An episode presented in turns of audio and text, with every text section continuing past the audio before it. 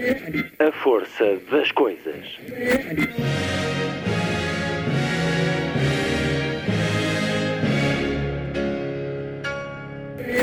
Welcome to the 109th last night of the proms.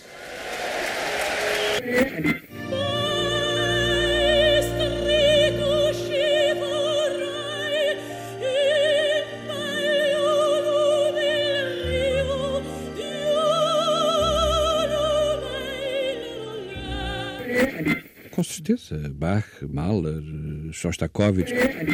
Um programa de Luís Caetano. A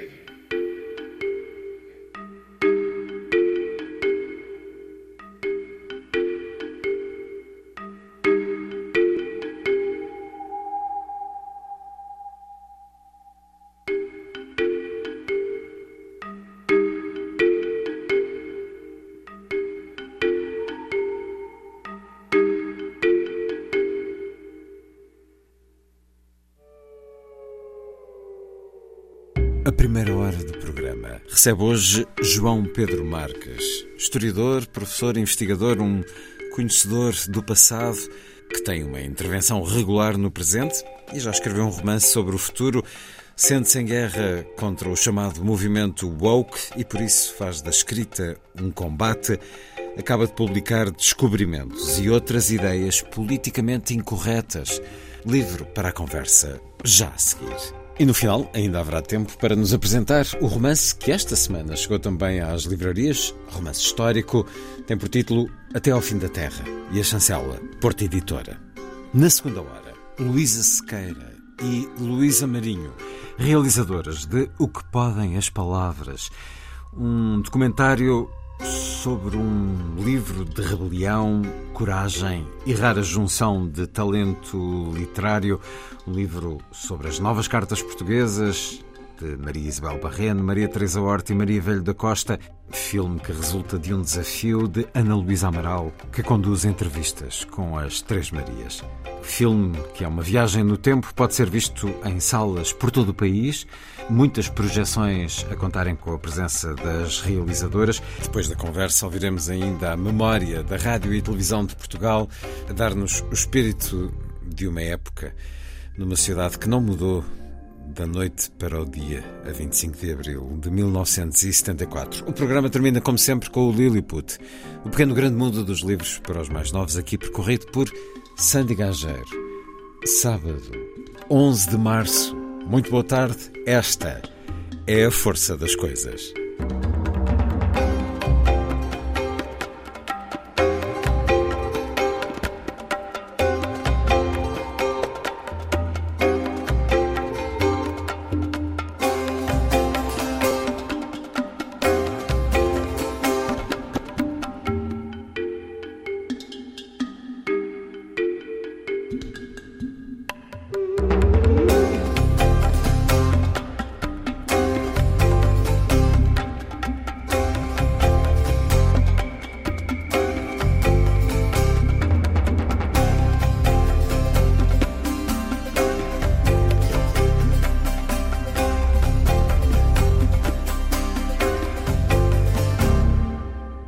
Sakitoro, os Larpeggiata de Cristina Ploar com os King Singers numa leitura de um vilancico português.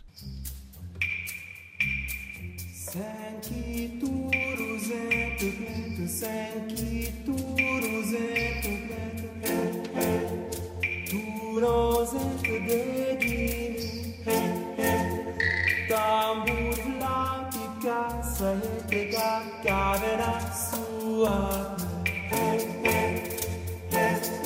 Vamos o fazer um vamos Vamos lá Vamos o fazer os versos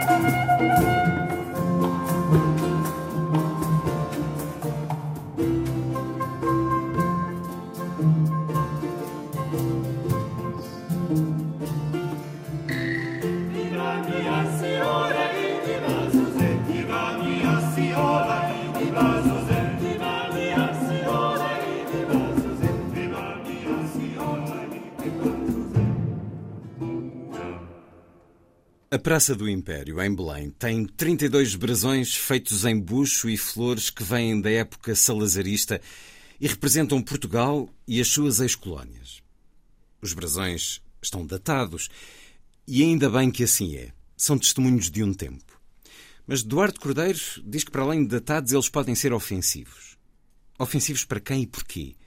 Não nos é dito, mas subentende-se que será para os anti-salazaristas ou para os naturais das ex-colónias.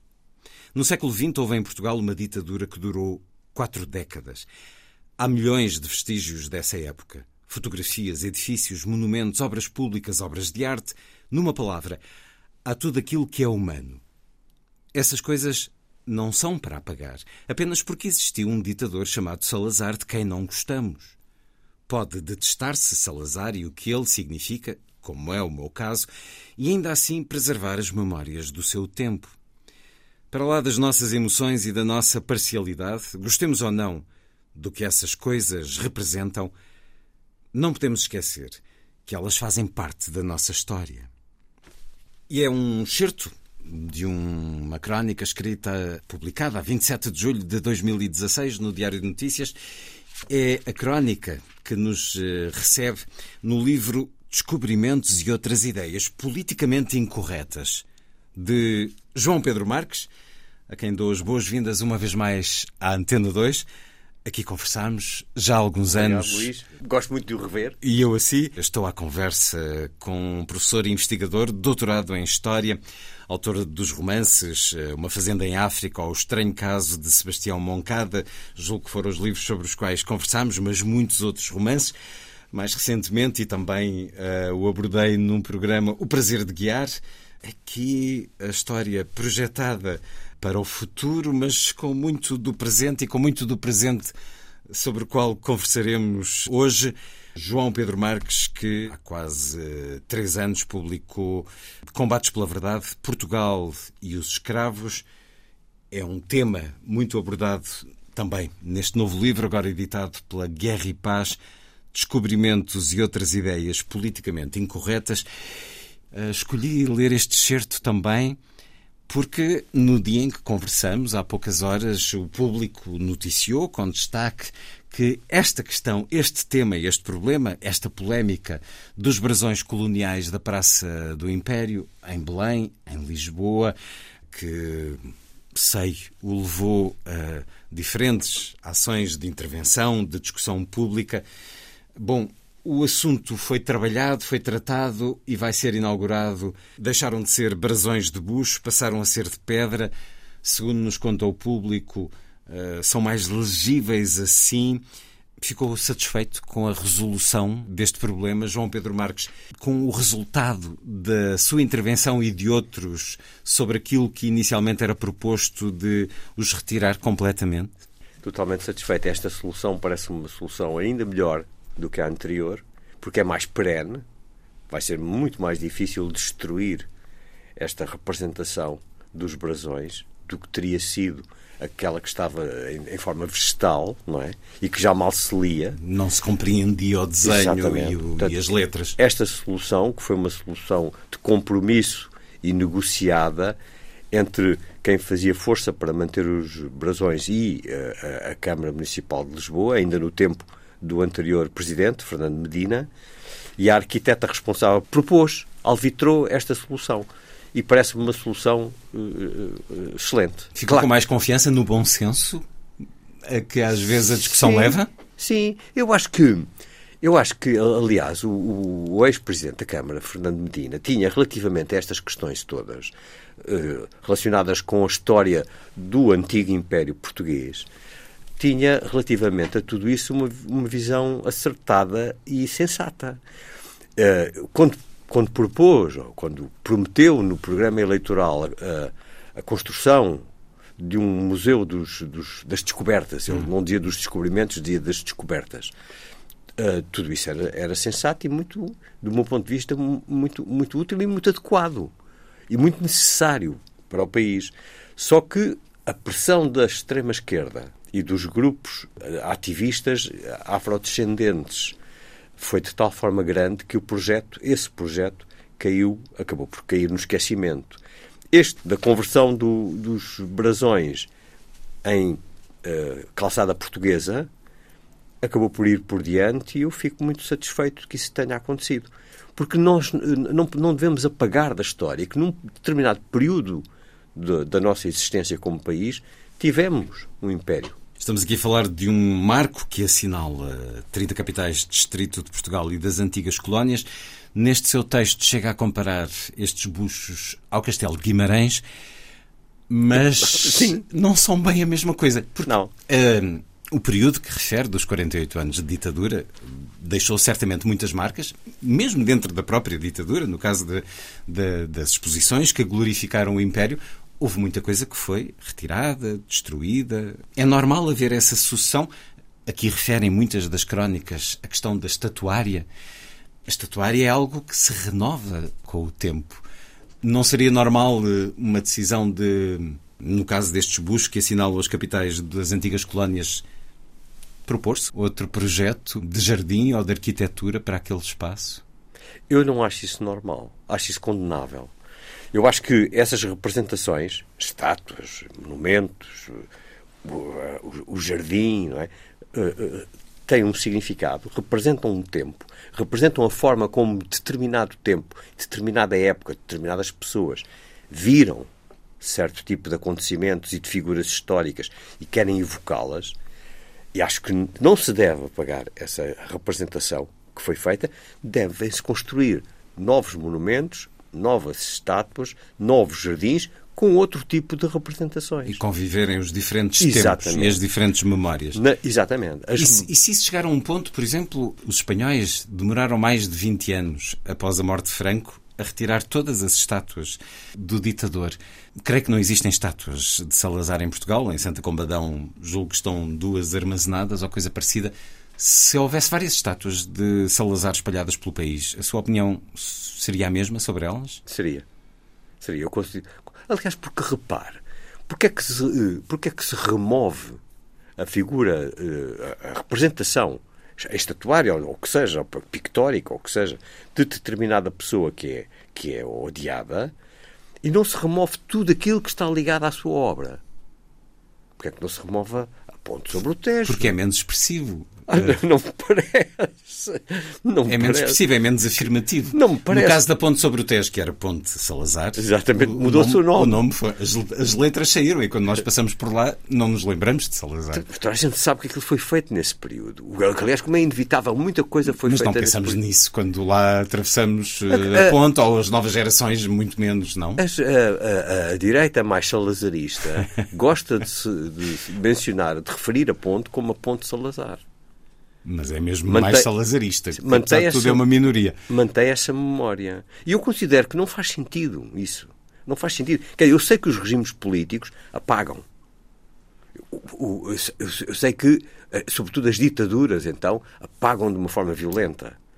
Há o caso conhecido e típico do Stalin que mandava apagar os Das opositores fotografias. das fotografias. Mas quer dizer, do meu ponto de vista, é, do, do ponto de vista de um historiador, isso é um completo absurdo. Porque isso é o apagamento de coisas que são testemunhos. Que são testemunhos de uma época e de um determinado período. A estética, a, a, a, Para si não existe um grau de excesso. Imaginemos que Salazar era um homem que tinha mandado espalhar estátuas dele por todo o lado, ou o seu sucessor. Não seria necessário corrigir uma estética? Vamos lá ver. Hum, eu estou a pensar em alguns uh, imperadores romanos e em alguns uh, déspotas da antiguidade que faziam uma representação exorbitante das suas E figuras. os sucessores retiravam e substituíam por estátuas deles próprios. Mas eh, o, o que eu questiono é se não há um limite para essa sua opinião de deixar tudo como está convivendo com novos patamares de história, de Eu acho manifestação é- histórica. Eu acho que é possível. E daí o meu exemplo, há pouco referido por si, do Castelo de Guimarães. Quer dizer, o país tem 900 anos de história. E está. E, e- e- o argumento do, do, de um dos, do Duarte Cordeiro, que na altura fazia parte da Câmara Municipal, eh, era que, que os brasões estavam datados. Nu- Num país com 900 anos de história, há uma quantidade de coisas que estão datadas. E muitas delas estão ligadas a, a personagens ou a mo- momentos da nossa história que são odiosos, pelo menos para algumas pessoas são odiosos. Por exemplo, imagina a comunidade judaica ah, portuguesa. Há, há determinadas épocas da nossa história, determinados monarcas da nossa história, não é? que são eventualmente odiosos para, para aquelas pessoas que sofreram perseguições e mais às vezes do que isso. Remove-se essas eh, representações, essas menções a essas pessoas? Eu acho que não. Desculpa a insistência, mas trazendo esse caso, De uma hipersaturação do espaço público com representações. imagino que Hitler tinha estátuas por todo o lado. Era de mantê-las na Alemanha? Mas acha que. Mas, quer dizer, mas isso é, é, isso, isso é uma hipótese uh, ad absurdo, não é? Porque o Hitler não teve estátuas dele por todo o lado na Alemanha. Se, se isso acontecesse alguma vez, nós pensaríamos no problema. Mas quer dizer, isso, é, é uma hipótese académica que de facto não vejo que alguma vez se tenha verificado. É bem assim. Ler mais um certo deste livro Descobrimentos e Outras Ideias Politicamente Incorretas, uma reunião de textos, de crónicas de João Pedro Marques, publicadas essencialmente no Diário de Notícias, no Observador, onde o lemos com alguma regularidade, também no Jornal Público e algumas inéditas que Sim. aqui inseriu sobre o cerne de muito do que eh, tem enquanto reflexão neste livro. O Ocidente está doente, minado por dentro. Há um processo revolucionário em curso de que muita gente ainda não se deu conta. Esse processo, sobre o qual já escrevi por diversas vezes, tenta levar a cabo uma transformação cultural. Como? Pela via suave e gradual da linguagem, da censura e do ensino, na convicção de que, se se modificarem as designações das coisas e as imagens que as evocam e representam, se mudará rapidamente a realidade presente. Ou seja, essa revolução em curso não está a ser feita de armas na mão, mas sim nas salas de aula das escolas e universidades ocidentais. É sobretudo aí que professores e alunos, mais ou menos próximos do marxismo, encontram campo fértil para difundir o seu pensamento e bloquear o pensamento dos opositores sob a insidiosa e venenosa forma do politicamente correto. Portugal não está imune a isso. Aliás, vários dos nossos académicos e dos nossos estudantes reproduzem os modelos e os procedimentos que lhes chegam dos Estados Unidos. E por isso a guerra das estátuas e das designações também já nos veio bater à porta, ainda que em forma atenuada. Mas quem não se lembra das prédicas contra a estátua do Padre António Vieira? Quem não reparou que ainda há pouco se sugeriu a construção, em Lisboa, de uma estátua da Rainha Njinga? Na sua opinião, João Pedro Marques, há um movimento revisionista, com novas percepções e uma nova consciência sobre questões históricas, raciais, de género principalmente, Ou há epifenómenos que acontecem porque alguém propõe numa rede social, numa universidade, uma ideia para muitos considerada mirabolante, e depois essas mesmas redes sociais e os média propagam-na de forma desadequada em relação à importância que realmente tem e a generaliza e lhe atribui uma dimensão. Nós, quando falamos, nomeadamente, do movimento woke, estamos a falar essencialmente de epifenómenos ou de uma facção com a qual o senhor está em guerra? Eu estou em guerra, de facto. Não acho que seja uh, um epifenómeno. Antes fosse. Antes fosse. Seria qualquer coisa facilmente uh, removível, que passaria facilmente de moda. Mas corresponde, de facto, a um sentimento. Ah, uh, repara, Luís Caetano, é. O, o, movimento woke é um movimento milenarista, no sentido dos milenaristas da Idade Média. Gente que, frustrada, cristãos, não é? Que frustrados pela passagem do tempo e por nunca mais concretizar na Terra a justiça divina, não é? começavam a antecipar o milénio, a vinda, uma, a segunda vinda de Jesus Cristo à Terra para pôr fim aos tempos, recompensar os justos e castigar os, os malvados.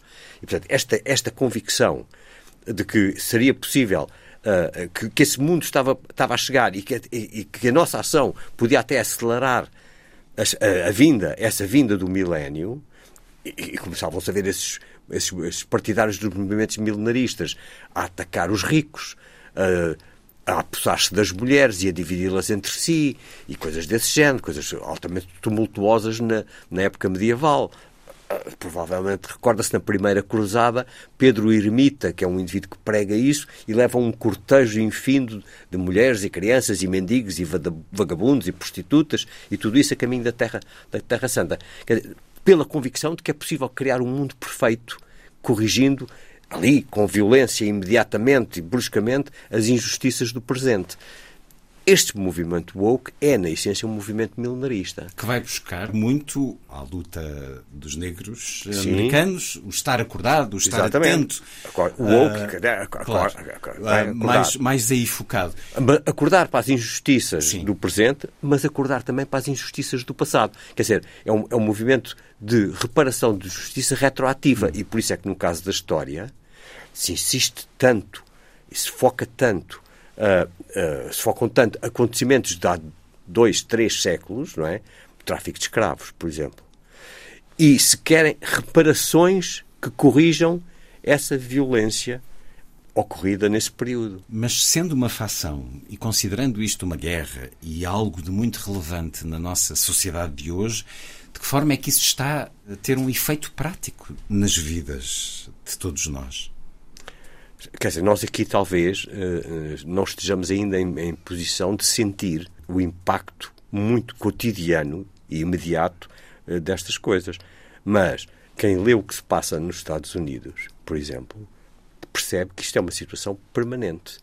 A nível universitário. Permanente de discussão. Não, de coação. De coação, de retaliação, de censura muito focado no meio universitário, de facto. Muito focado no meio universitário. Depois abrangendo o meio cultural. Muito focado no meio universitário, mas que transborda desse meio universitário para muitos setores da sociedade americana. Muitos Alterando, setores. nomeadamente, a linguagem das pessoas, a forma como. De livros, de se... filmes. Hum. Não é? Que, que, por exemplo. Mas ainda assim, de forma pontual. Para já, só quem quer é que aceita esses argumentos e essas formas de protesto. Ou seja, nós, nem toda a gente diz eh, os diferentes géneros quando faz uma saudação pública. No Canadá já é obrigatório. É obrigatório em termos de instituições públicas? Sim. Mais, um pensador que se tornou muito famoso nos últimos nos últimos anos, chamado Jordan Peterson, que se uhum. calhar já ouviu falar, Sim, já que era psicólogo, uh, canadiano, uh, sofreu uma quantidade muito grande de pressões e está a sofrer neste momento. Estão a tentar reeducá-lo. Bom, mas isso acontece, por exemplo, com o J.K. Rowling também. Porque ele se, recusa, ele se recusa a tratar as pessoas de acordo com a nova terminologia determinada. Portanto, isto é qualquer coisa que começa a ser. Mas esse homem tem uma grande legião de leitores e de apreciadores. Ou seja, há um grupo de pessoas que o critica, mas ele não tem nada em risco. Nem a vida, nem a carreira, nem a venda dos livros. É um processo que está em movimento, não é? É um processo. Já tem, tem sofrido grande, grandíssimos incómodos. Tanto quanto eu percebo na sua vida académica, que aliás julgo que terminou, que ele pôs ponto final a ela, e, e- e na sua vida como cidadão no país que é eh, natural e, e nacional, que é o Canadá. Portanto, quer dizer, isto é qualquer coisa que aí nesses países hum, é, é, é muito perceptível. E aqui em Portugal nós começamos a ver também surgirem pequenos fenómenos de cópia e de repetição e de reprodução deste tipo de situações. E cá, e cá chegarão. No meio universitário, isto então, eu tô- quando eu falo em meio universitário, evidentemente deixo subentendido que me estou a reportar às ciências sociais e humanas, porque eu não sei como é que as coisas, não tenho meios para saber como é que as coisas se passam nas ciências naturais, não é? Na, eng- na engenharia, não, não, não sei exatamente. Agora, nas ciências sociais e humanas há uma grande pressão sobre quem foge a estes cânones do wokeismo. Uma grande pressão.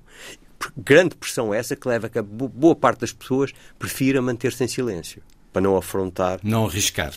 A sua vida, por exemplo, já foi prejudicada de alguma forma por causa do movimento woke?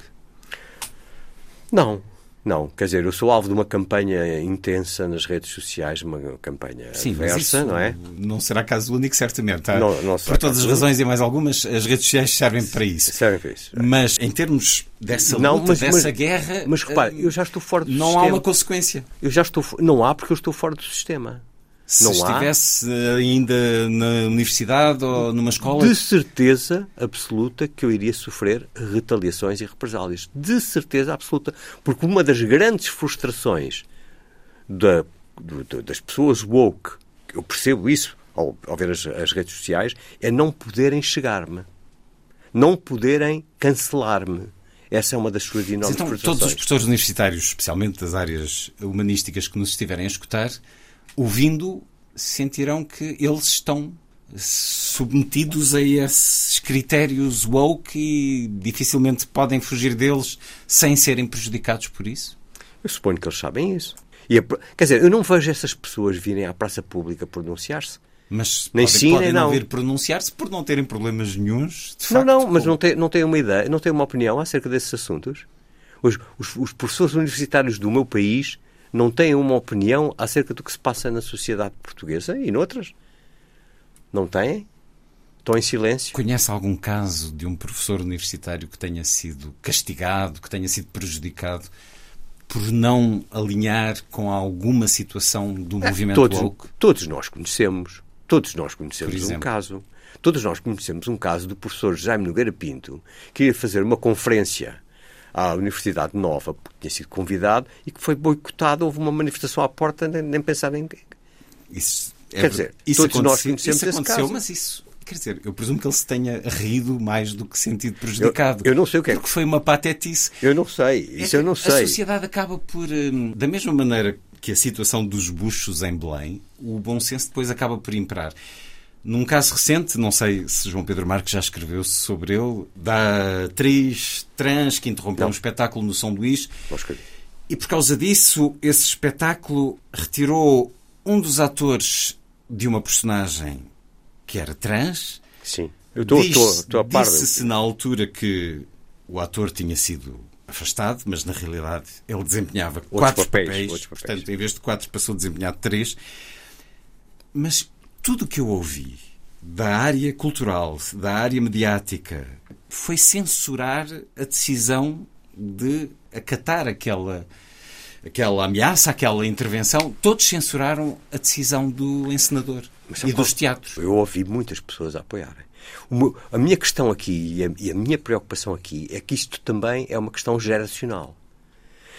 Ah, há muita gente que, que, eh, partilha o meu ponto de vista sobre vários aspectos. Há muita gente que se pronunciou contra a decisão do encenador, e, no, no caso que está. Portanto, assumiram contestar uma situação que é delicada em termos. No caso que está a referir. Sim. Mas se for ver, a maior parte destas pessoas são da minha geração ou da sua geração. As pessoas mais novas, não, muitas delas não têm eh, essa perspectiva. As pessoas mais novas aderem com muito mais facilidade às convicções, às crenças, à ideologia woke do que os mais, os mais velhos. Mas quer dizer, eu vou morrer em breve. Isso poderemos dizer que é por ter uma mentalidade mais aberta e isso será Não. necessariamente mau? Não, não é mais aberta, é mais condicionada. É mais condicionada por um ensino perfeitamente castrador e, eh, e- e- e monofocado e retaliador e persecutório. Essas pessoas, hoje em dia, eu vejo livros de história que me deixam com os cabelos em pé. A investigação que está a ser feita, em alguns casos, na historiografia, é uma coisa aberrante. Esse é um dos grandes pontos da sua reflexão, não só nas crónicas deste livro, como desde há muito, a forma como a história se deixa alterar também por estas novas tendências, mas não é normal a historiografia atualizar critérios? Não. Estão definidos desde há muito, Atualizar, isso para um historiador, isso não tem grande sentido. nomeadamente Não. procurar outras vozes que Não. no passado Sim, sem dúvida. eh, estiveram caladas, escondidas, Não, mas é que o problema é que essa- ocultas e essa- agora podem ser mais trabalhadas. Não, mas é mais- quando é que estão essas vozes? O problema é o seguinte: a história é um saber mutilado, é um saber injusto, até certo ponto, desequilibrado, digamos assim.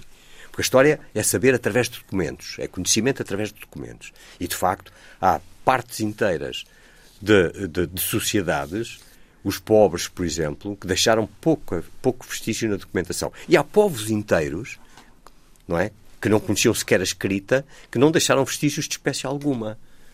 Nós vamos tentar saber alguma coisa sobre esses povos através do que outros referiram a seu respeito. Mas não temos o direito de inventar. E o que eu estou a ver hoje em dia é, por exemplo, para relativo, por exemplo, suponha a história de povos africanos.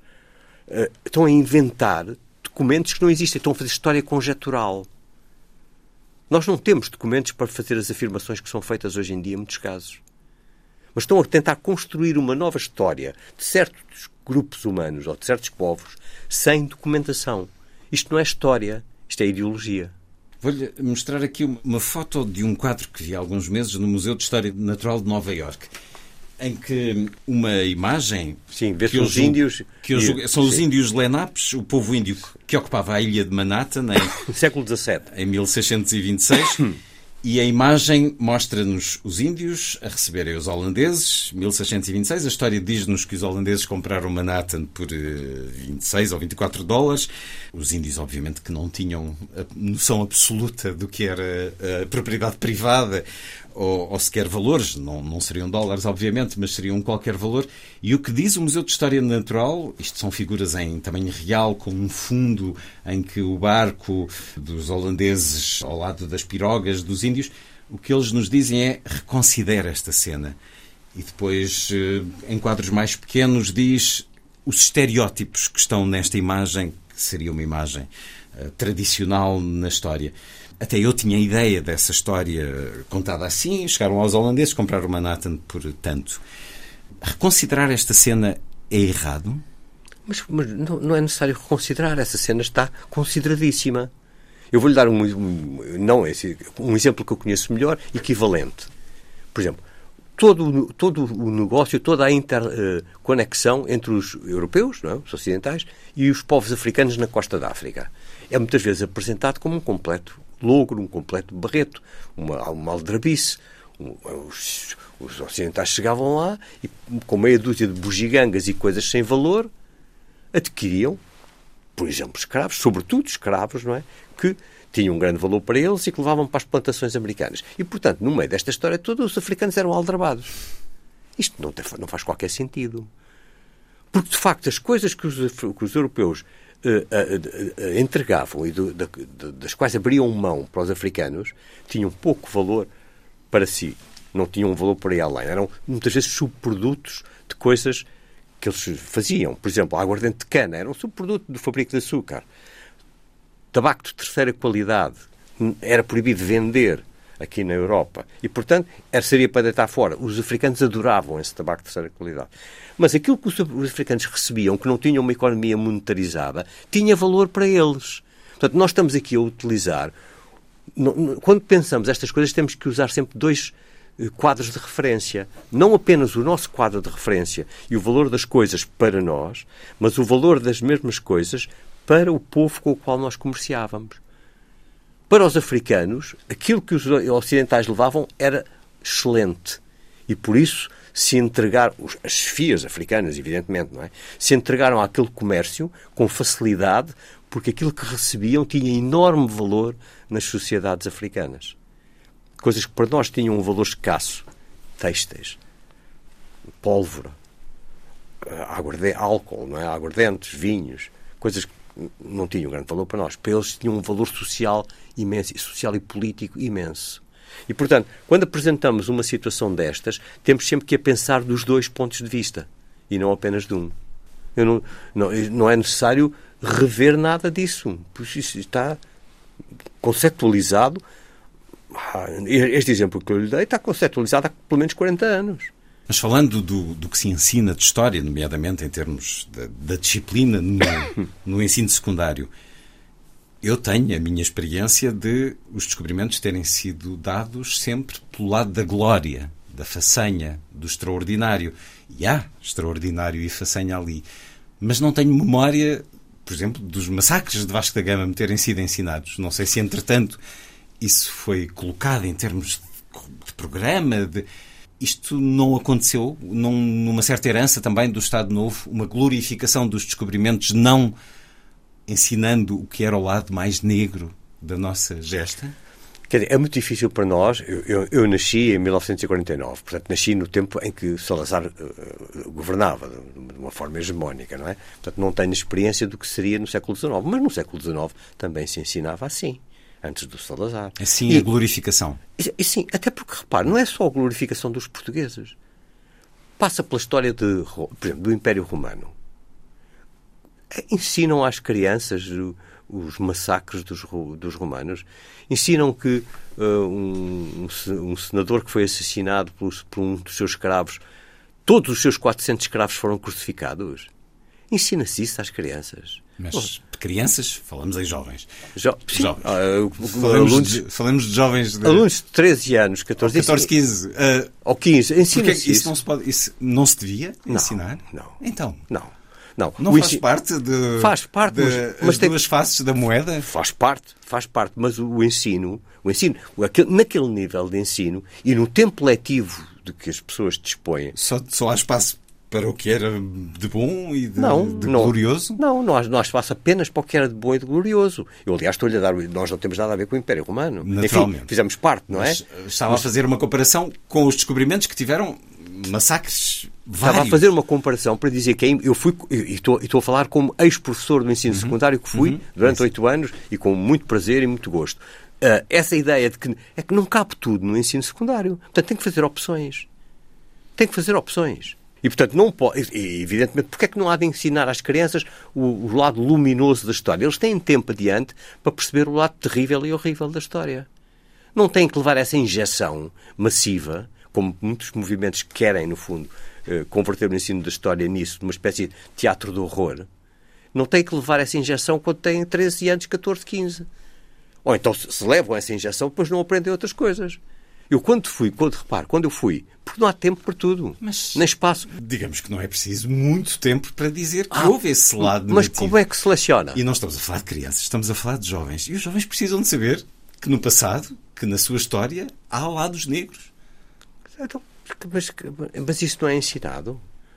Onde? Não é ensinado, não é ensinado que. Mas está-me a dizer que não, que isso não é ensinado não, e não estava, deve estava ser a falar no ensinado. caso do Vasco da Gama. Sim. Estava, a dar o exemplo do Vasco Por da Gama. exemplo. É, Ensina-se que o Vasco da Gama descobriu o caminho marítimo para a Índia e não se ensinam mais detalhes sobre o Vasco da Gama. Não se ensina que o Vasco da Gama era um tipo altamente violento. Não se ensina. Não se ensina que o Vasco da Gama. Mas não foi- se ensina porquê? Porque não há, não há hipótese de uma. ele, se ele mandou queimar uma, Uma nau- um uma nau que vinha de- 300 de Meca. Com, sim, com Sim. mulheres e crianças e ele, Sim. perante as súplicas, ele diz queimem-nos. Isto, Sim. isto não é importante saber que na nossa história também. A E nossa vai- história também se fez de E sangue. vai, e vai fazer isso e vai fazer isso relativamente a todos os nomes históricos. Vai Nem- fazer. Não direi que é en passant, mas não seja, mas, mas por- com alguma substância. Qual é o critério? Porque é que faria isso relativamente ao Vasco da Gama e não faria isso relativamente ao Otávio Augusto? Porque é que faria isso relativamente ao Vasco da Gama e não faria Mas porquê é que o critério não há de relativamente ao... ser de todos, para todos? Mas porque não tem- Ensinar o bom e o mau Não das tem coisas. tempo para fazer isso. A vida não é cor-de-rosa, é importante que os jovens saibam Não é cor-de-rosa, mas não tem tempo para fazer isso. Eu vou-lhe dar um Portanto, exemplo. é uma questão de horários também, Do tempo letivo. do tempo letivo. Não tem hipótese de fazer isso. Eu vou-lhe dar um exemplo. Quando eu dei aulas do secundário, ah, na antiguidade, nunca se falava, não fazia parte do programa, de uma coisa que foi central da história da humanidade. E de um personagem que foi importantíssimo. Alexandre da Macedónia, Alexandre o Grande, não fazia parte do programa. Devia fazer parte. Isso é um exemplo, não é? Esparta não fazia parte do programa. Não há hipótese de meter tudo no programa. Já e, portanto, falar do século XX, que eu bem sei que na minha disciplina de História nunca chegava ao século XX. Pois, aí tem um exemplo. Não, não, quer dizer, aquilo não é elástico e, portanto, com o tempo letivo que tem, não tem hipótese de estar a contar tudo aos alunos. Um professor de História no secundário não conta tudo aos Sugiro alunos. desde já que se atribua mais tempo letivo à disciplina de História, que é bem importante. Afinal de contas, repetimos um milhão de vezes ao longo da vida que é importante conhecer o passado para não repetir os erros eh, no presente e a verdade é que não sabemos, não conhecemos o passado. Um outro, outra... Não tem tempo para isso. Repare, O tempo, de facto, a ideia, é um grande problema. A ideia é transmitir aos alunos sempre o conceito de democracia. Insiste-se muito na Organização Democrática de Atenas, por exemplo. Não tem tempo para dizer aos alunos que a violência exercida sobre os escravos era uma coisa terrível. Sobretudo os escravos que trabalhavam nas minas. Não tem tempo para isso. Estou a falar com alguém que foi professor durante vários anos e, portanto, tem que respeitar a sua experiência e o tempo é, de facto, importante. Um outro artigo, ainda sobre esta questão, em que me questiono por vezes se não são epifenómenos que ganham uma dimensão exagerada, de alguma forma, através das redes e dos média, refere aqui a Escola de Estudos Orientais e Africanos de Londres, a SOAS, Sim. a propósito de alguns alunos terem proposto uma revisão dos conceitos programáticos eh, de alguma disciplina. Eu estava aqui à procura do, da página da, sua crónica, mas bom, os títulos em muitos lugares foram os alunos ingleses da SOAS querem acabar com o ensino de Descartes e Kant. E o senhor secunda esse choque perante o que se continua a pretender fazer em termos de revisionismo. Lendo o ponto de vista deles, eh, aqui num artigo do The Guardian, eles ficaram indignados com a forma como essa sua proposta, de alguns alunos, acabou nos média. Quando saiu o relatório de que estávamos a tentar tirar os homens brancos eh, do cenário, foi simplesmente desconcertante porque não era essa a nossa intenção. Diz Cian Hawthorne, coordenador do curso de Filosofias do Mundo, os nossos cursos estão intimamente ligados ao pensamento europeu e nós não estamos a tentar excluir os pensadores europeus. Estamos a tentar desacralizá-los, impedindo que sejam tratados como inquestionáveis. E depois, Nila Chara, uma estudante de política do terceiro ano, diz ela que no seu curso de teoria política se discute 26 pensadores. Apenas dois eram não europeus: Franz Fanon e Gandhi. Perguntam se não é razoável argumentarem, pedirem um currículo mais diversificado. Afinal, os filósofos e os pensadores não vêm só da Europa. Existem grandes tradições de pensamento e grandes tradições intelectuais não europeias, na China, na Índia, na África, no mundo muçulmano.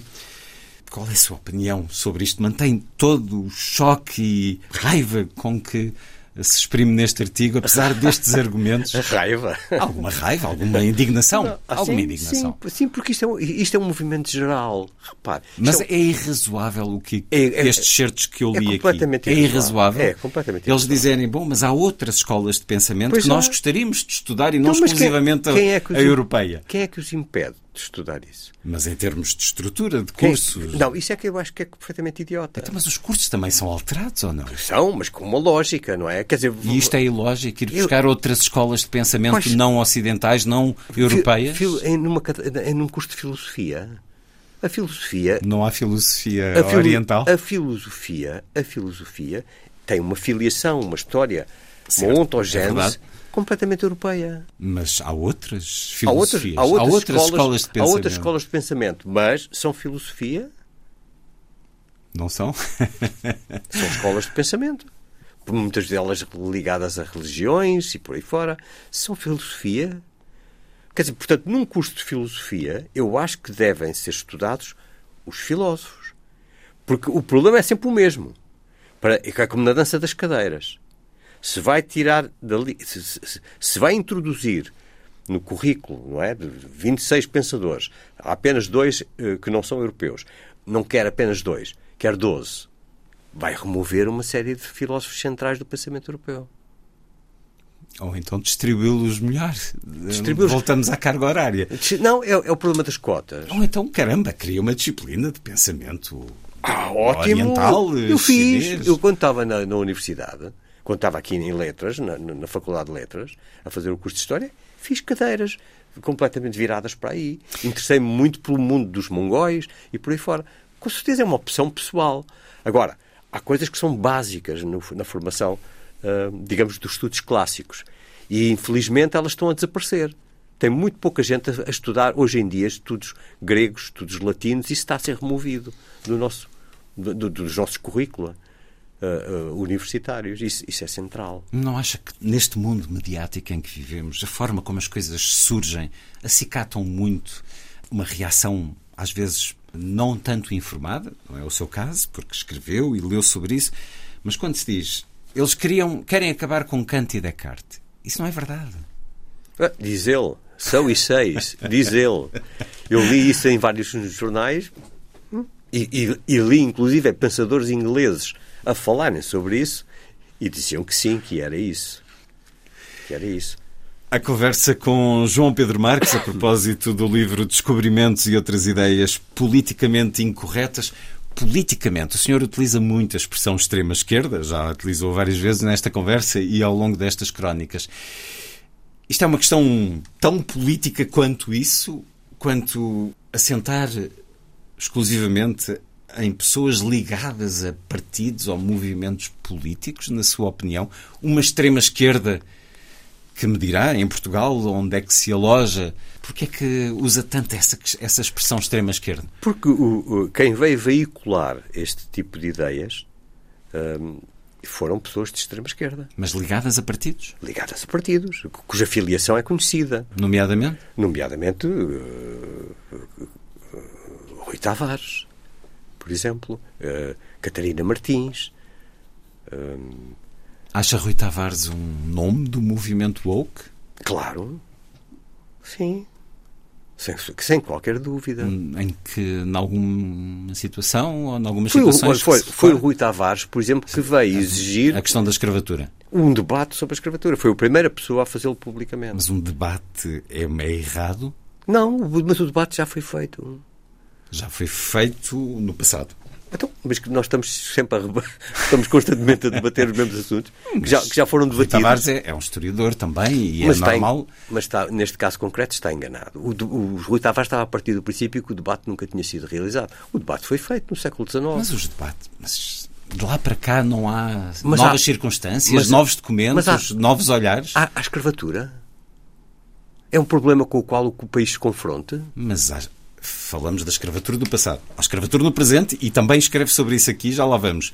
Mas sobre a escravatura do passado, acha que não era preciso discutir mais desde o século XIX? Não. Não era preciso discutir mais. Discute- Não é certamente Acho- consensual, é, mas eu sei que o senhor não se preocupa em ser mas, mas eu não consensual. sou nada consensual. Agora, mas isso, isso, quer dizer, mas é um problema político, existe, concretamente. Há navios negreiros a atravessarem o Atlântico? Não. Isso, eh, o problema já não existe. Há, há um grande debate sobre a história da escravatura, mas é feito por historiadores. Agora, um debate público sobre, sobre a escravatura, mas porquê? Por carga d'água. Existe esse problema? Há escravos? Portugal está envolvido na, na- em, eh, nesse, nesse horrível negócio? Porque, porque isso não está acabado desde o século XIX? Porque é Mas repare, a- a história.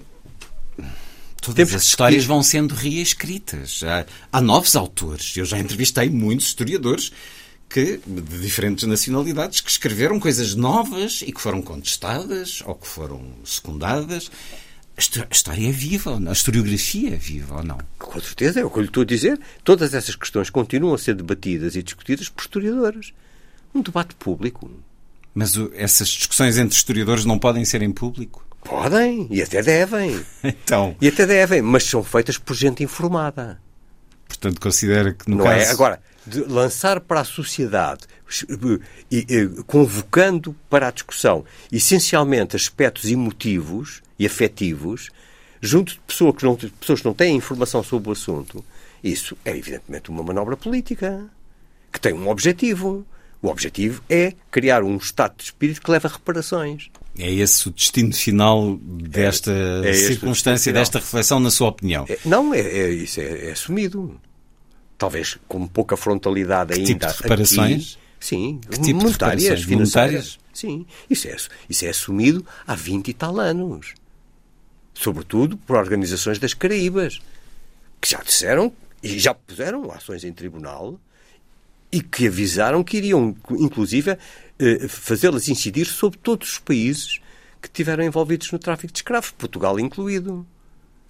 Há poucos meses, o Primeiro-Ministro dos Países Baixos pediu desculpa pela intervenção, pela participação do país no tráfico de escravos e imediatamente surgiram ativistas a dizer que isso é uma linda conversa, mas não basta. São precisas reparações.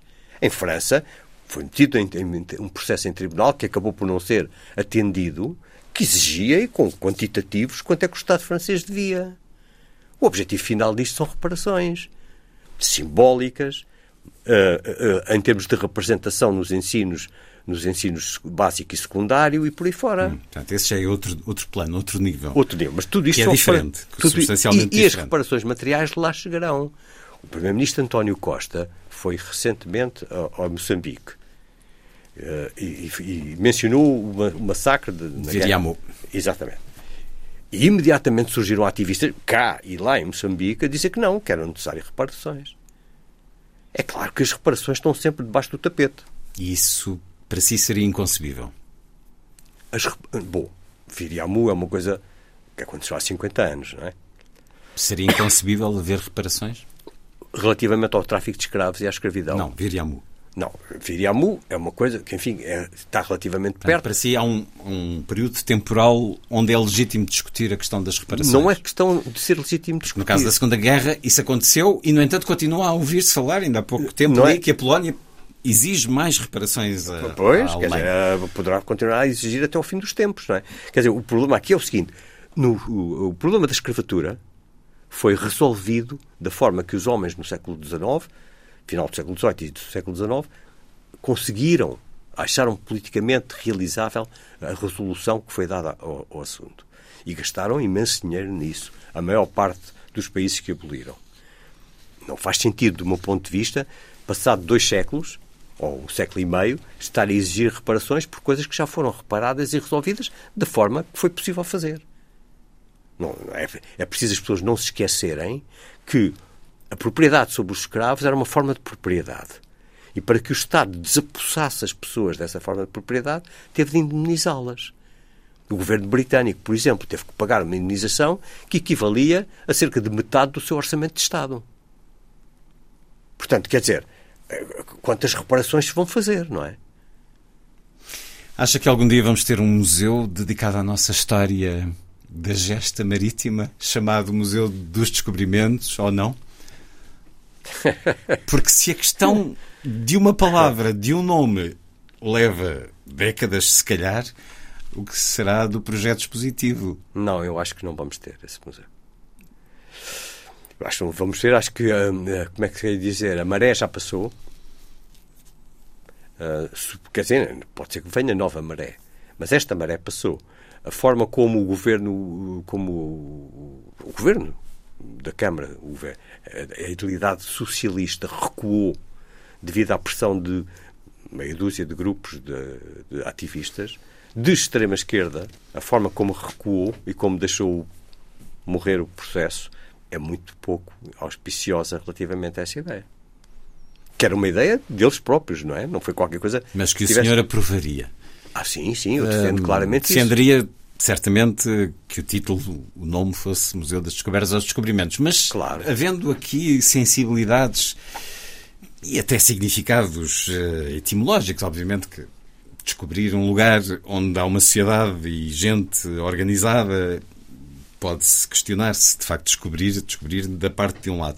Mas imaginemos que então não Mas é o, lado, é o lado que está a fazer o museu. é o lado que está aqui. Não é? Mas É o não, não deixa de ser questionável a palavra de alguma maneira, se quisermos ser puristas da palavra. Outro nome que não ferisse suscetibilidades. Tem algum? Mas, mas porquê é que eu tenho que andar à procura de nomes que não. Estou-lhe só a perguntar se tem. Não, já. E eu Imagino que era uma espécie de enviado da paz entre Mas, mas dois lados. Mas ninguém está em guerra. Bem, há pouco dizia que estamos contra. Não, que eu se diz estou- que o movimento woke é que, é que impede também o Museu Sim, de- o movi- dos o- Descobrimentos. O movimento então, woke está em guerra connosco porque quer alterar as coisas de uma forma, quer subvertê-las em muitos aspectos. E, portanto, as pessoas reagem a esse ataque. Mas, quer dizer, convém não confundir o atacante com o atacado, como no caso da Rússia e da Ucrânia. É preciso ter as coisas claras. Quem ataca e quem não ataca. Ainda que depois se faça uma grande confusão em torno. Não, nós é que estamos a ser a nada. Ah, a NATO não me estou frango nem estopa. Quer dizer, quem, o atacado é a Ucrânia. E o atacado aqui, pelo movimento woke, são, são os- é quem estava a defender uma determinada, no caso concreto que exemplifica, uma terminologia. Os descobrimentos, que é a palavra que nós usamos para representar aquilo que foi a expansão marítima portuguesa e de outros povos, não é? Mas sobretudo portuguesa, no século XV em diante. Eu suponho que um movimento implica alguma organização e julgo que muitas pessoas que possam ter contestado isso não pertencem a uma organização. Pertencem. A JAS, que é um, que, aliás, escreveu uma carta no público. Um, um grupo de 100 negros que autodesignou-se assim, 100 negros, não queremos um, um- não a um museu contra nós. Refere aqui isso numa das crónicas. Não quer então alvetrar um nome que não ferisse suscetibilidades? Não, não quero, não quero porque eu acho que não devemos ir por aí. Luís Raposo, que é um homem com responsabilidades museológicas, propõe Museu da Viagem. Propõe. Eu, enquanto lia, pensei Museu de Portugal no Mundo. Fica a sugestão. Já que não quero dar a sua, eu deixo a minha. Não, mas eu dei, eu dei a minha. A minha é Museu dos Descobrimentos. Não temos que abdicar das nossas designações. Acima de tudo, acho que já percebemos que não vamos ter este museu. Porque Pois, não, a complexidade ideológica, eh, de facto, impõe-se, com ou sem razão, com razão de um lado e do outro. É um dos aspectos que aborda com algum detalhe, em mais que uma crónica, neste livro, Descobrimentos e Outras Ideias Politicamente Incorretas, de João Pedro Marques, crónicas do Diário de Notícias, do Público, essencialmente do Observador, onde o podemos ler com regularidade. E lembro-lo há dois anos com um romance em que não foi ao passado, foi ao futuro, não muito longínquo, 2032, sobre um mundo, uma sociedade onde há muita coisa proibida e a ver diretamente com o que conversámos aqui, mas também uma, uma distopia muito tecnológica, onde, por exemplo, as pessoas não estão proibidas de conduzir nas principais estradas e dentro das cidades e têm que viajar em carros eh, que se guiam sozinhos, como algumas tecnológicas estão a, por aí a, a fazer, e tal como nessas tecnológicas nem sempre as coisas correm bem. Isto foi uma diversão ou também há aqui sentido de combate, como nas crónicas João Pedro Marques?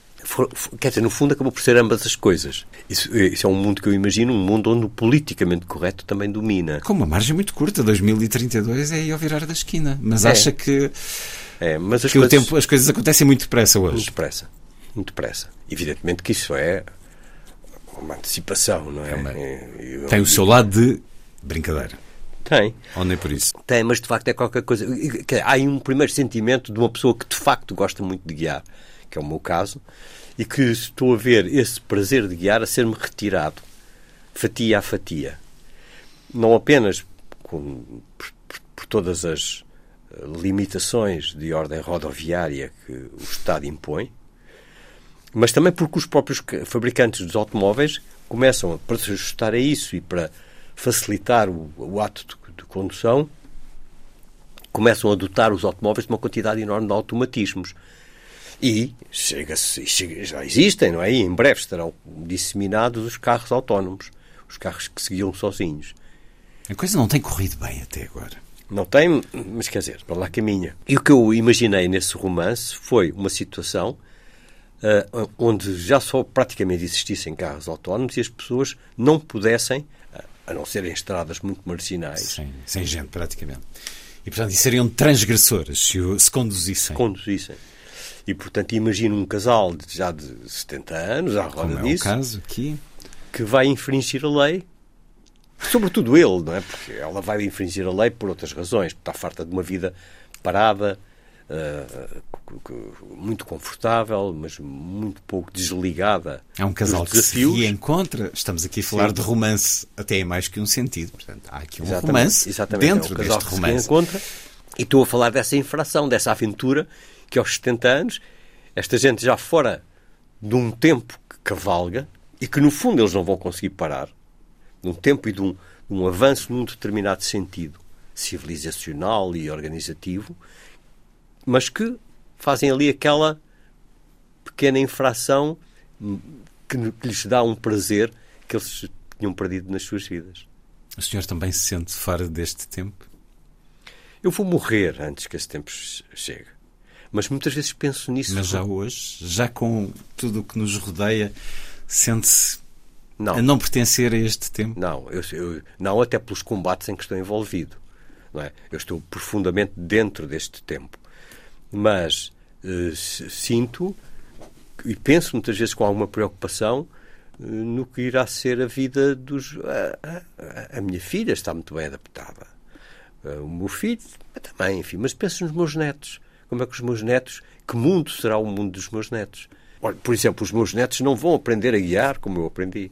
Não vão aprender. Não, não há carros para eles guiarem já. Acha? Daqui a 20 anos? Acho.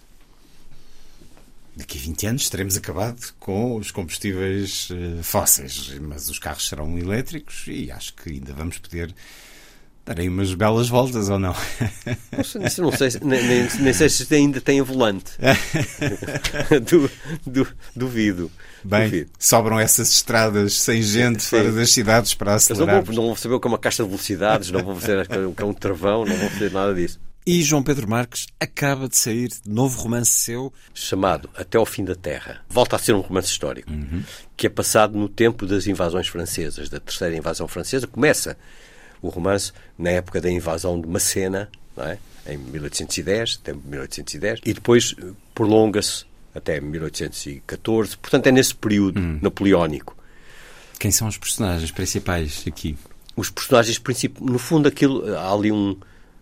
há- há- eu não, não posso contar muito, senão não, as mas pessoas não compram o romance. é? personagens. Acicate um pouco a nossa curiosidade. Aqui- é- Aquilo é um romance que gira em torno de uma promessa. Ah, o personagem principal é um, um capitão de cavalaria português ah, que se liga a uma senhora, está muito interessado ah, do ponto de vista afetivo, mas sente-se responsável perante ela por qualquer coisa que acontece na viagem de recuo, na viagem de fuga de Coimbra, à frente das tropas francesas que avançam, as, as tropas anglo, anglo-portuguesas e, o- e a população, ou grande parte da população, recua, foge para trás das linhas de Torres Vedras, não é? Para a proteção das, daquelas fortificações. E durante essa viagem de Coimbra para Sul, acontece qualquer coisa ali, nesse percurso, que faz com que ele se sinta responsável perante ela. E, portanto, a história do romance é a história da tentativa de cumprimento da promessa que ele lhe faz, de que vai reparar aquilo que aconteceu. Eis um bom princípio para todos os tempos. Até ao fim da Terra. Novo romance de João Pedro Marques, com a chancela Porta Editora. Voltando à história, eh, ao romance histórico que conquistou leitores eh, desde o primeiro e a reunião de textos de crónicas em descobrimentos e outras ideias politicamente incorretas. João Pedro Marques com a chancela Guerra e Paz. E eu agradeço-lhe uma vez mais ter vindo à Antena 2. Ah, eu é que agradeço. Eu agradeço. É sempre um prazer.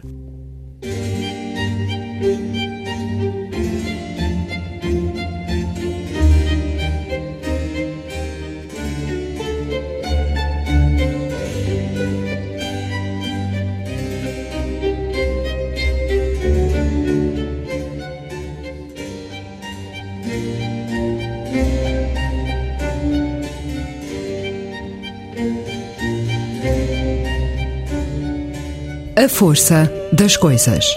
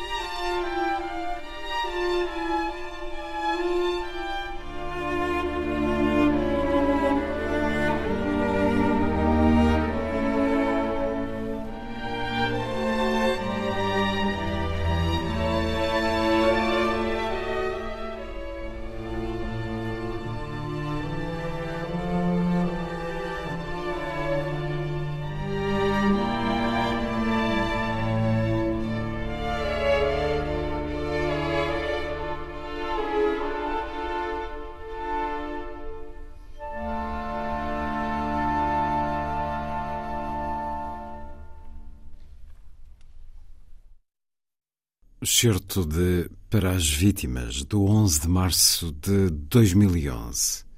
Uma obra do compositor eslovaco Ladislav Kupkovic, referente às vítimas do acidente nuclear de Fukushima, no Japão. Kupkovic, nascido em Bratislava em 1936, morreu em 2016. Aqui interpretações, entre outros, de Rentaro Taki e Ryosuke Numajiri. Agora, Le temps de l'amour, Françoise Hardy.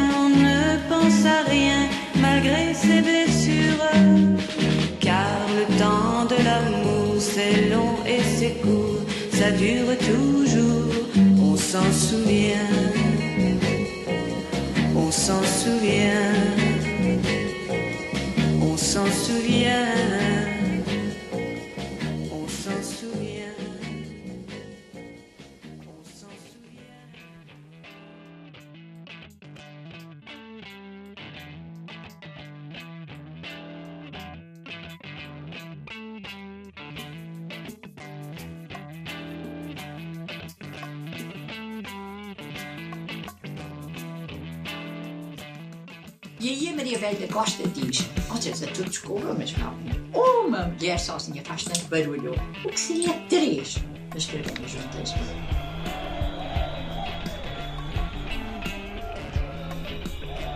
E quando se diz, bom, mas isto tem que haver alguém, alguma coisa, em torno da qual se parte. Então por que não cartas? Por que não cartas e não romance? Por que não cartas e não poesia? Por que não cartas e tudo isto? Por que não Mariana Alcofrade? E a Isabel diz, nunca. Essa hipócrita, mal És a mulher que viveu à custa das, da literatura. Na semana seguinte, no almoço seguinte, Isabel tinha a primeira carta. É a única carta que se sabe quem escreveu. O resto fizemos um pacto até hoje. Nós, as três, somos, para bem ou para mal, autoras de todos os textos das novas cartas. Três mulheres perseguidas por terem escrito um livro, isto dizia a, a qualquer mulher em qualquer país. Com certeza. E então nós fomos a primeira ação feminista internacional. E daí é que começou aquela, aquela visibilidade toda internacional. Minhas irmãs, mas o que pode a literatura? Ou antes, o que podem as palavras?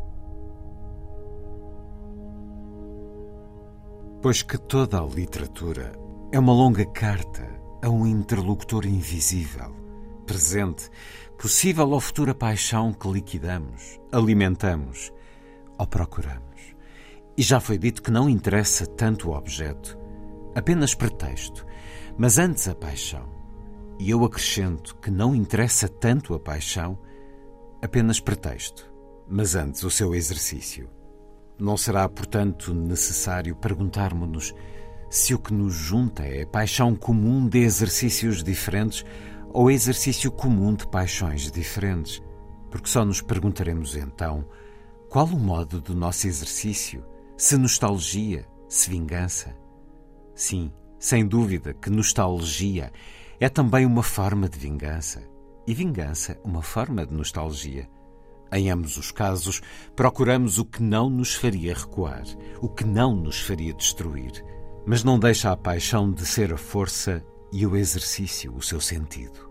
Só de nostalgias faremos uma irmandade e um convento. Soror Mariana das Cinco Cartas. Só de vinganças faremos um outubro, um maio e novo mês para cobrir o calendário. E de nós, o que faremos? Primeira carta, de 1 de março de 1971. Assim somos recebidos nas novas cartas portuguesas de Maria Isabel Barreno, Maria Teresa Horta e Maria Velho da Costa. E leio na edição original, nesta coleção Serpente dos Estúdios Cor, ainda aqui com o talão de venda, custava este livro em 1972 90 escudos, para termos eh, noção, por acaso julguei que fosse menos, e leio este excerto a propósito de um documentário que nos leva numa grande viagem à escrita deste livro, ao tempo deste livro. O que podem as palavras de Luísa Sequeira e Luísa Marinho é um lugar de memória, permite-nos recuar a 1971, quando ele começou a ser planeado e escrito, e é o momento em que três mulheres decidem fazer algo juntas, num gesto de criação e de coragem, de ação. Para as novas gerações será difícil entender como foi possível correr o risco de prisão por se escrever cartas ou contos ou poemas que afrontavam uma sociedade onde o lema Deus, Pátria, Família significava opressão, censura, domínio de um sexo sobre o outro. Neste documentário, quatro mulheres falam para outras duas, como que legando-lhes essa memória vivida ou essa memória estudada, trabalhada, como foi o caso de Ana Luísa Amaral, que conduz, que é a nossa guia por estas conversas no olhar ao livro escrito pelas Três Marias, no documentário O que Podem as Palavras, de Luísa Sequeira e Luísa Marinho, já com reconhecimento no seu percurso. Foi prémio do público no DOC Lisboa do ano passado. É um documentário em vários cinemas por todo o país. No Cinema Trindade, no Porto, no Sítio Alvalade, no Fernando Lopes, estes dois em Lisboa, na Casa do Cinema de Coimbra, Cine Granadeiro de Grândola, Casa da Cultura Jaime Lobo e Silva em Mafra, Cine Teatro Avenida em Castelo Branco. Em muitas sessões, com a presença das realizadoras, no próximo dia 22, no Nimas, após a projeção, haverá uma conversa com Isabel Freire, Leonor Rosas e Rosa Azevedo. É pesquisar na grande rede para encontrarmos. Este documentário dá-nos outros testemunhos que nos enchem os olhos e nos fazem pensar nomeadamente de um dínamo brasileiro, Gilda Grilo, e de um homem que testemunhou e deu a conhecer alguns dos principais acontecimentos do Portugal das últimas cinco décadas, o jornalista Adelino Gomes. Duas boas-vindas a Luísa Marinho e Luísa Sequeira, que estão nos estúdios do Porto, onde durante cinco anos conversei muitas vezes com Ana Luísa Amaral no programa que fizemos juntos e nesse programa conversámos várias vezes sobre as novas cartas portuguesas porque a Ana, à frente de uma equipa de talentos, em 2010 publicou uma edição, eh, por ela anotada e organizada, relançando de alguma maneira esta obra essencial da nossa literatura e da nossa história para um novo tempo, para novas gerações, para novos leitores. Mas eis que Ana Luísa Amaral surge em 2015 com esse jeito meio tímido de ser à frente das câmaras, desrespeitando as regras de não as olhar de frente, porque esse era um sentido que ela usava muito para sublinhar o que dizia. Ela surge em conversas separadas com Maria Teresa Horta, Maria Velho da Costa e Maria Isabel Barreno, Luísa Sequeira, Luísa Marinho. Como é que chegamos aí? Como é que chegamos ao toque da campainha na casa de cada uma das três Marias e ao encontro com Ana Luísa Amaral para este documentário? Olá, Luís. Uh, olha, tu uh, explicaste e muito bem, e realmente foi quando Ana Luísa Amaral estava uh, no Instituto de Literatura Comparada Margarida Loza e estava a fazer um projeto 40 anos de novas cartas portuguesas, 40 anos depois, tanto que mais tarde também editou um livro, Novas Cartas Portuguesas mais entre extenso. Portugal e o Mundo com a Marinela Freitas, mais extenso, e foi nessa altura uh, que me convidou a mim e à Luísa Marinho para fazer um documentário uh, sobre o impacto internacional uh, das novas cartas. As três Marias tinham-se incompatibilizado hum, de alguma maneira. Encontraram diferentes disponibilidades de cada uma para recuar hum, no tempo e contar como foi essa extraordinária aventura de publicar as novas cartas portuguesas? Uh, sim, isso nunca teria sido possível sem Ana Luísa Amaral, que era amiga das três. Um, portanto, foi ela que marcou as entrevistas e todas elas aceitaram sem nenhuma reserva. Maria Belho da Costa disse mesmo que, era, que só dava entrevista por ser a ela e que seria a última entrevista que ia dar. Enfim, nós fomos para Lisboa, aquilo foram em meses diferentes, já não, já não me lembro bem, mas já foi há, bastante, há bastantes anos. E todas as entrevistas foram em casa delas, na sala de estar delas, são coisas muito intimistas e funcionou muito bem assim. Elas esqueciam a câmara? Uh, sim, sim. Consoante o caso? Sim, sim. Não houve qualquer problema. Acho que a Ana Luísa Amaral só às vezes que sim, expunham muito à vontade, sim. Escutámos sequencialmente a Luísa Sequeira e Luísa Marinho, porque é rádio e não podemos pôr legendas. Em qual das três este livro sentiram que este livro, este acontecimento, estava mais marcado, mais vivo ainda? Eu acho que nas três. De forma, claro, uh, diferente, mas eu acho que nas três. Eu senti nas três. De uma maneira diferente. Uhum. Eu, eu, acho que elas, todas elas tinham uma maneira muito diferente de ver o livro e de ver toda a história que aconteceu à volta do livro. A Maria Teresa Horta, com aquele entusiasmo que se lhe conhece, não é? Sempre entusiasmada pelaquela história, sempre a querer recordar tudo. Uh, a Velho da Costa, se calhar, um pouco mais afastada, mas também falou com muito gosto do livro. E a Maria Isabel Barreno, disse, depois da conversa, até disse: Fiquei com vontade de ler o livro outra vez. Eu confesso que dei uma enorme gargalhada de uma história que não conhecia sobre como a Maria Isabel Barreno, durante uma audiência no tribunal, ela não tinha o livro, tinha-o perdido de alguma Uhum. maneira, e o acusador, num gesto melodramático, manda o livro para o chão, fica lá num canto e, a certa altura, a Maria Isabel Barreno diz: Eu não tenho o livro, vocês tapem-me que é para eu ir roubar ali o livro que ele mandou para o chão. Isto é, é um momento divertido. Houve muita coisa resgatada ao esquecimento. Sentiram isso Uhum. nestas Sim. vossas conversas? Sim, não é? Nós, de certa forma, somos seres de, de memória, não é? Uhum. Nessas conversas, elas, se calhar, iam recordando e iam falando, e eh, isso foi muito interessante porque ativou, ativou a memória, as memórias pessoais, não é? E então, isso foi, foi bastante eh, bom estar ali ao vivo e, e ouvir na primeira pessoa, cada uma a contar a sua história, com o seu ponto de vista também, não é? De certa forma, abrimos ali hum, naquele, naquele espaço, naquele tempo, eh, eu acho que, que houve ali uma viagem, não é? E também tem a ver com o cinema, não é? Há uma, uma evocação de, de vários acontecimentos. Vocês referiram essa intenção eh, da própria Ana Luísa, quando começa o projeto convosco, de sublinhar, eh, divulgar o impacto internacional que as novas cartas tiveram, e isso foi naturalmente muito sentido logo à época. O documentário está de facto recheado e é prazer ver até onde chegaram, nas fontes, nas imagens, nos recortes, nas notícias. A certa altura, algumas delas, nomeadamente Maria Isabel Barreno, parece surpreendida com aquilo que a Ana Luísa lhe vai dizendo Uhum. de- dos- das manifestações de apoio, das cartas recebidas de grandes nomes da literatura, um, de Adrienne Rich, da Uhum. Anne Sexton. Isto, isto foi efeito do tempo ou elas acabaram por nunca ter uma noção nítida de como o livro foi im- impactante mundo fora?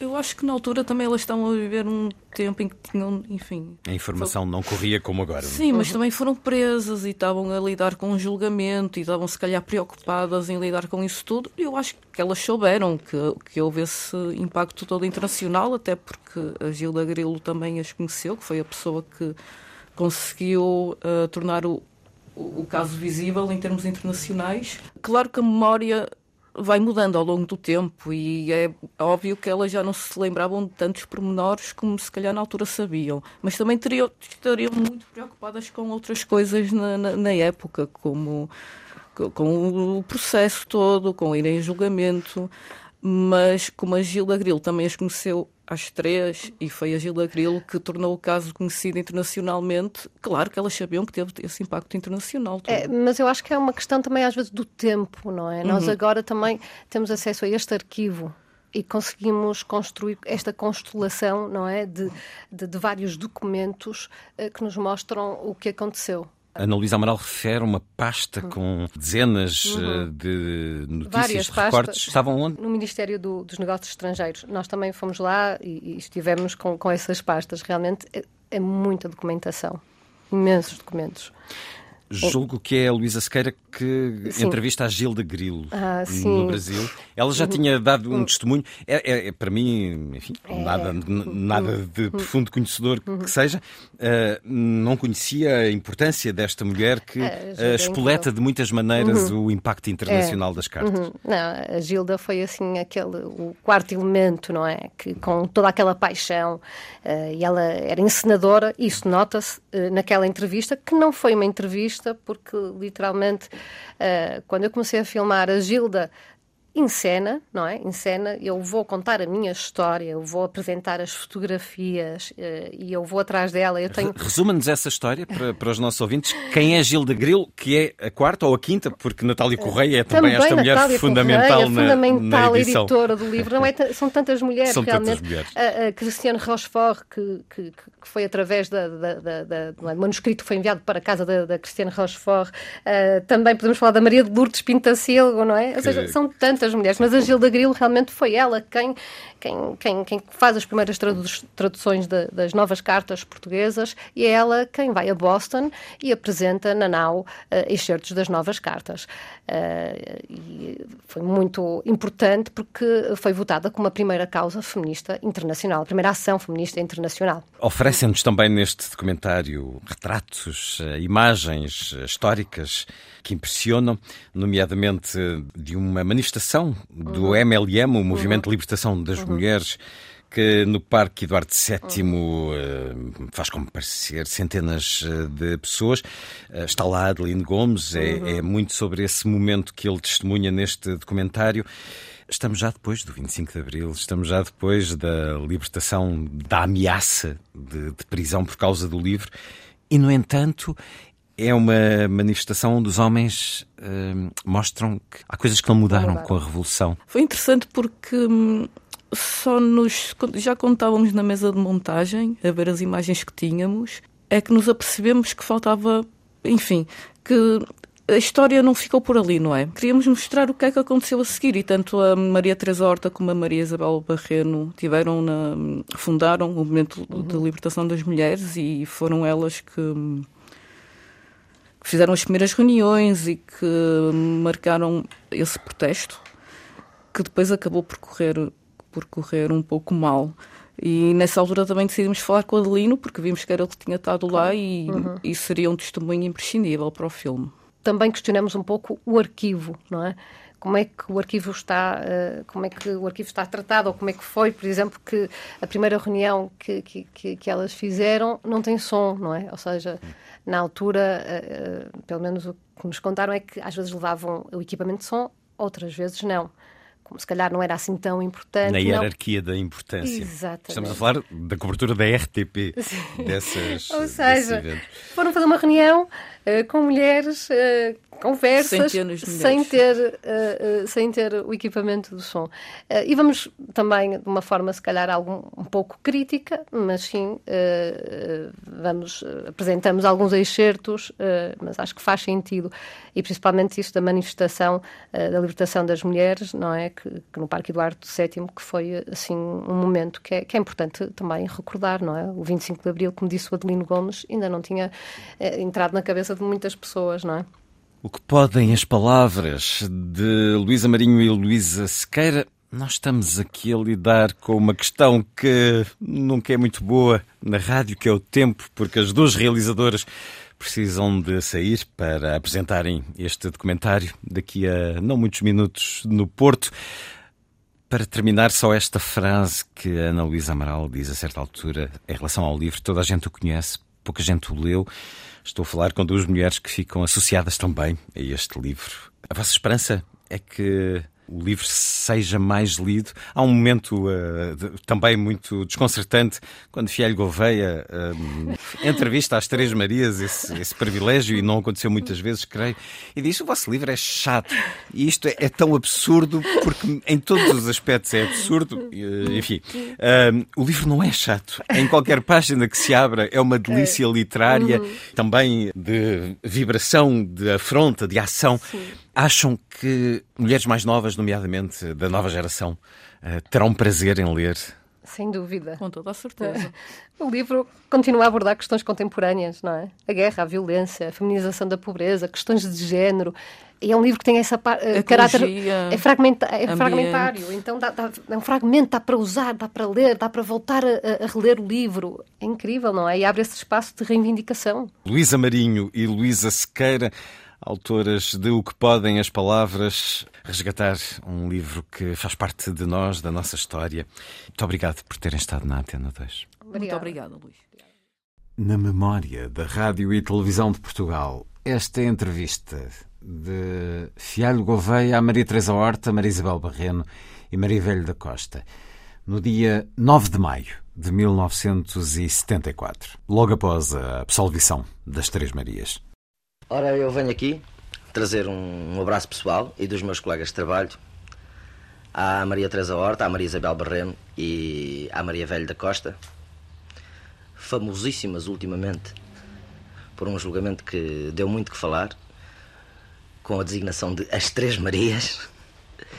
em relação à publicação de um livro que foi posteriormente apreendido e pela publicação da qual foram objeto de um julgamento. O livro chama-se, como muitos saberão, As Novas Cartas Portuguesas. Foram absolvidas, fez-se justiça, portanto estamos todos, todos aqueles que desejávamos ver feita justiça neste e noutros aspectos em Portugal, de parabéns e muito felizes. Em relação a este caso especial, embora as pessoas tenham ouvido muito falar do livro através das notícias de julgamento, uh, talvez a grande maioria do público da televisão não saiba exatamente o que é o livro. Por isso eu pedi a uma de vocês que rapidamente explicasse ou definisse o que são as novas cartas portuguesas. Portanto, para mim e para a Teresa, o livro, fundamentalmente, se tivermos que definir assim rapidamente, portanto, até correndo o risco de ser simplistas na definição, mas é um livro de combate pela libertação da mulher. É fundamentalmente isso. Uma, uma arma de luta pela libertação da mulher. Mas de nós as três, a Maria Velho da Costa tem uma opinião um pouco diferente. Pois eu penso que para mim o livro é fundamentalmente uma obra de conjunto. Uh, portanto, uma obra em que nós três decidimos mais ou menos experimentalmente e ao princípio até sem saber muito bem porquê nem como é que o estávamos a fazer ir até ao fim numa experiência coletiva em que riscos e satisfações eram partilhados e foram mesmo partilhados até ao fim. Portanto, não tem a conotação, não tem a conotação necessariamente integrada logo desde o começo no movimento feminista que lhe é dado agora. Pois eu penso que não. Eu queria talvez, agora, uma vez que vais falar ainda uh, sobre este aspecto, queria talvez uma definição mais simples para o grande público. Explicares o estilo do livro, uh, referires mesmo uh, o estilo epistolar, etc. As intenções e, e a forma. Bom, mas isso já penso que respondeu a Isabel. Pois as intenções para mim e para a Isabel foram fundamentalmente o problema da mulher. Portanto, debatermos as várias opressões a que a mulher tem estado sujeita, e não só em Portugal.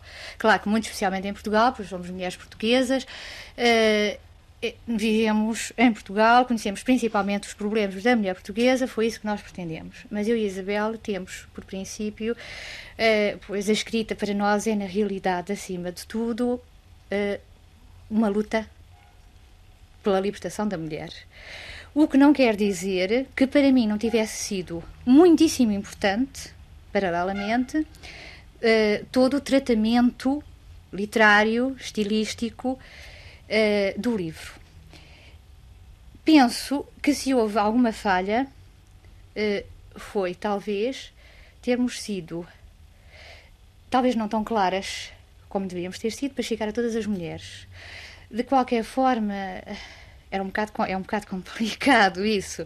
É um bocado complicado para nós, somos realmente mulheres intelectuais, com muita dificuldade eh, de comunicação com as outras pessoas, dado que até hoje era muito difícil falar com as pessoas em Portugal. Tínhamos que escrever nas entrelinhas, tínhamos que falar nas mal, baixo. Eh, as mulheres não estão em contato umas com as outras, não há consciencialização. Uh, sequer as mulheres nem sabem que têm direitos como mulheres, como ente humano. Portanto, é um bocado complicado, uh, mas penso que de qualquer forma se conseguiu fazer qualquer coisa que foi alertar uh, Portugal para o problema da mulher. Uh, até agora muito pouco falado, e a partir das novas cartas portuguesas penso que muito mais atento. a Maria Velha Costa falou do problema do grupo e, e penso que é muito importante falar, porque é realmente um trabalho muito interessante, muito mais dinâmico uh, do que o trabalho só. Uh, eu não quero prolongar esta conversa por muito mais tempo. Há tantas coisas para dizer agora na televisão e o tempo começa de facto a escassear-nos. Uh, queria, no entanto, pôr um último problema. A Teresa falou há bocado da deficiência que talvez seja de reconhecer no livro de uma forma ou de um estilo uh, que não é acessível a todas as mulheres, quando no fundo vocês pretendiam fazer chegar essa mensagem a todas as mulheres. Eu pego nessa deixa, não me esqueci dela, ficou lá um bocado atrás, uh, para acusar o livro disso mesmo. Parece-me que o livro não tem a linguagem das coisas simples que chegam às pessoas. Parece-me que o livro, na maioria das suas páginas, utiliza uma linguagem densa, rebuscada. Vamos lá, em termos correntes, é um bocado chato. O que é que vocês têm a dizer a isto? Uh, eu tenho de fazer dois problemas. Um, que é inacessível, portanto, que é dificilmente é acessível à maioria das pessoas, portanto, não tem uma linguagem simples. e que isso é uma contradição na medida em que a mensagem do livro seria para, para todos. Esse problema a mim não se me põe porque eu penso que realmente o livro, ao início, a intenção não era ser propriamente um manifesto nem um panfleto. Era, como lhe disse, uma experiência que logo se viu o que é que ia dar, o que é que acontecia. Depois você disse que era chato. Pois eu acho que sim, que é capaz de de ser chato, pois porque não, se calhar a sua opinião vai ser a opinião de, de outras pessoas também. Portanto, a, o segundo problema acho que nem sequer é discussão. Não vale a pena discutir se é chato ou não, quer dizer, as pessoas só lendo é que veem se é chato ou não. O primeiro, eu penso que não interessa uh, tornar as coisas muito simples para todas as pessoas. Interessa tornar as pessoas capazes de uh, chegar uh, a tudo aquilo que quiserem, ou mais ou menos complexo. Quer dizer, não interessa só levar a chamada atitude de levar a cultura ao povo, mas interessa levar o povo à cultura. Isabel.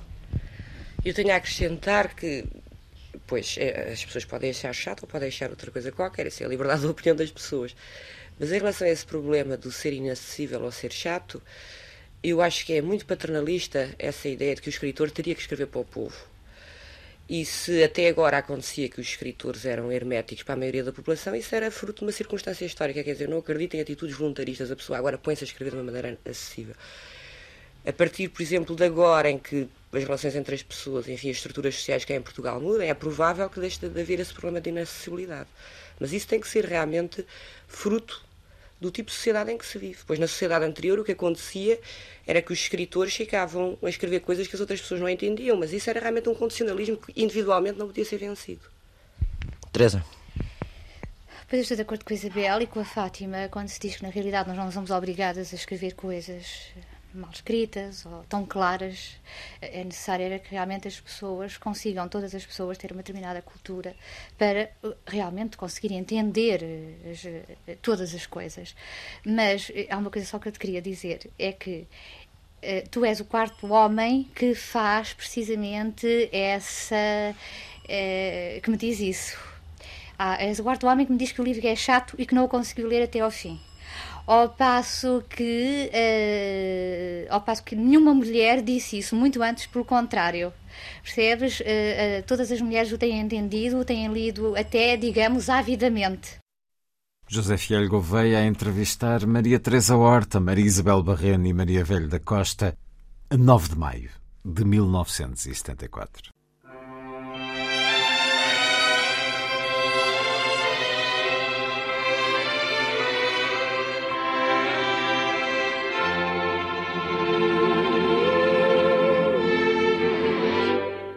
What a difference a day made. Twenty four little hours. What the sun and the flowers. Mm, where there used to be rain. My yesterday was blue, dear. Today I'm a part of you, dear. My lonely nights are through, dear. Since you said you were mine. Difference a day makes. There's a rainbow before me. Skies above can't be stormy.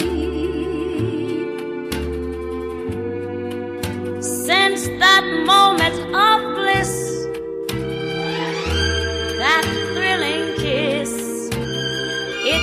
heaven when you find romance on your menu. What a difference a day made, and the difference is you.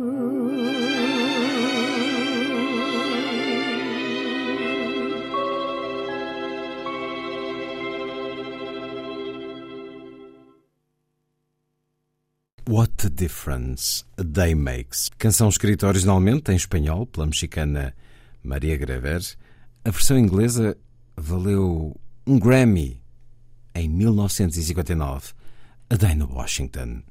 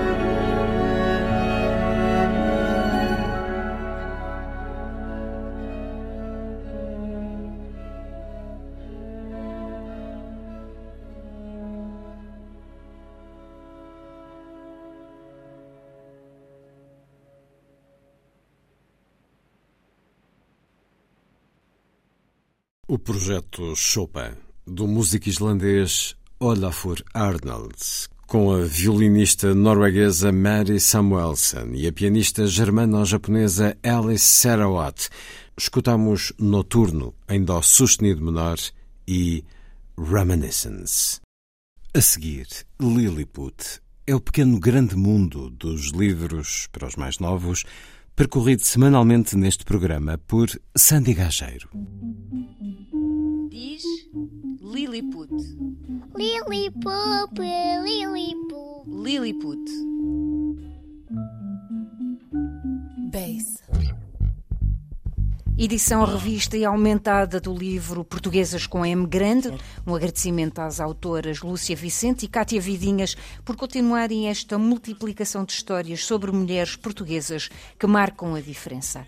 Esta semana é também uma semana bonita porque Portugal volta a ter representação oficial na Feira do Livro Infantil e Juvenil de Bolonha ao fim de três anos de ausência por causa da pandemia da Covid-19. Começou segunda-feira em Itália. A Direção-Geral do Livro, Arquivos e Bibliotecas está representada com um espaço próprio, com uma seleção de livros ilustrados portugueses publicados entre 2020 e 2022, entre os quais os que foram distinguidos com o Prémio Nacional de Ilustração. A Feira de Bolonha cumpre as 60 edições ao longo desta semana. É um ponto de encontro para editores, autores, ilustradores, agentes literários, tradutores e todos os profissionais que se movem no campo dos livros para os mais novos. Este ano, na exposição de ilustração, vão estar presentes as ilustradoras Catarina Sobral, com o livro Toy Toy Toy, e Inês Viegas Oliveira, com o álbum ilustrado Duelo. Já Mariana Rio foi convidada pela feira, juntamente com outros 20 ilustradores, para criar a identidade visual do encontro livreiro.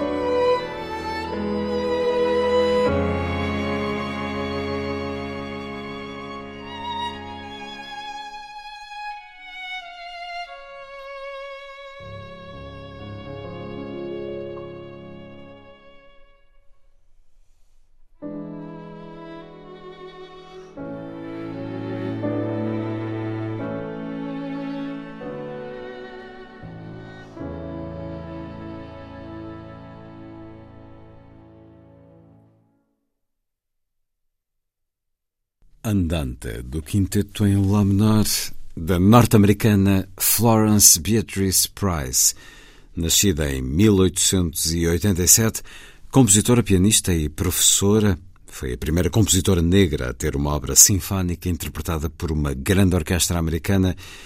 Andante, do quinteto em Lá menor, na interpretação do Catalyst Quartet, com a pianista Michelle Kahn.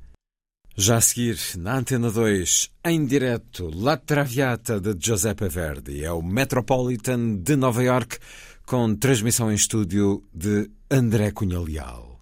Foi a força das coisas.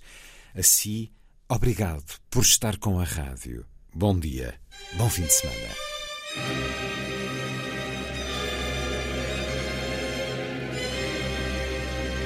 A força das coisas.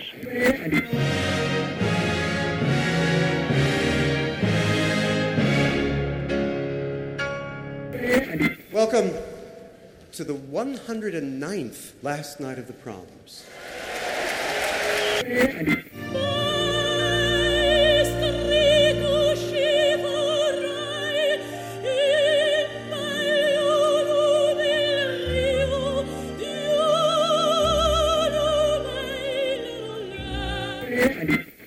Certeza. Bach, Mahler, Shostakovich.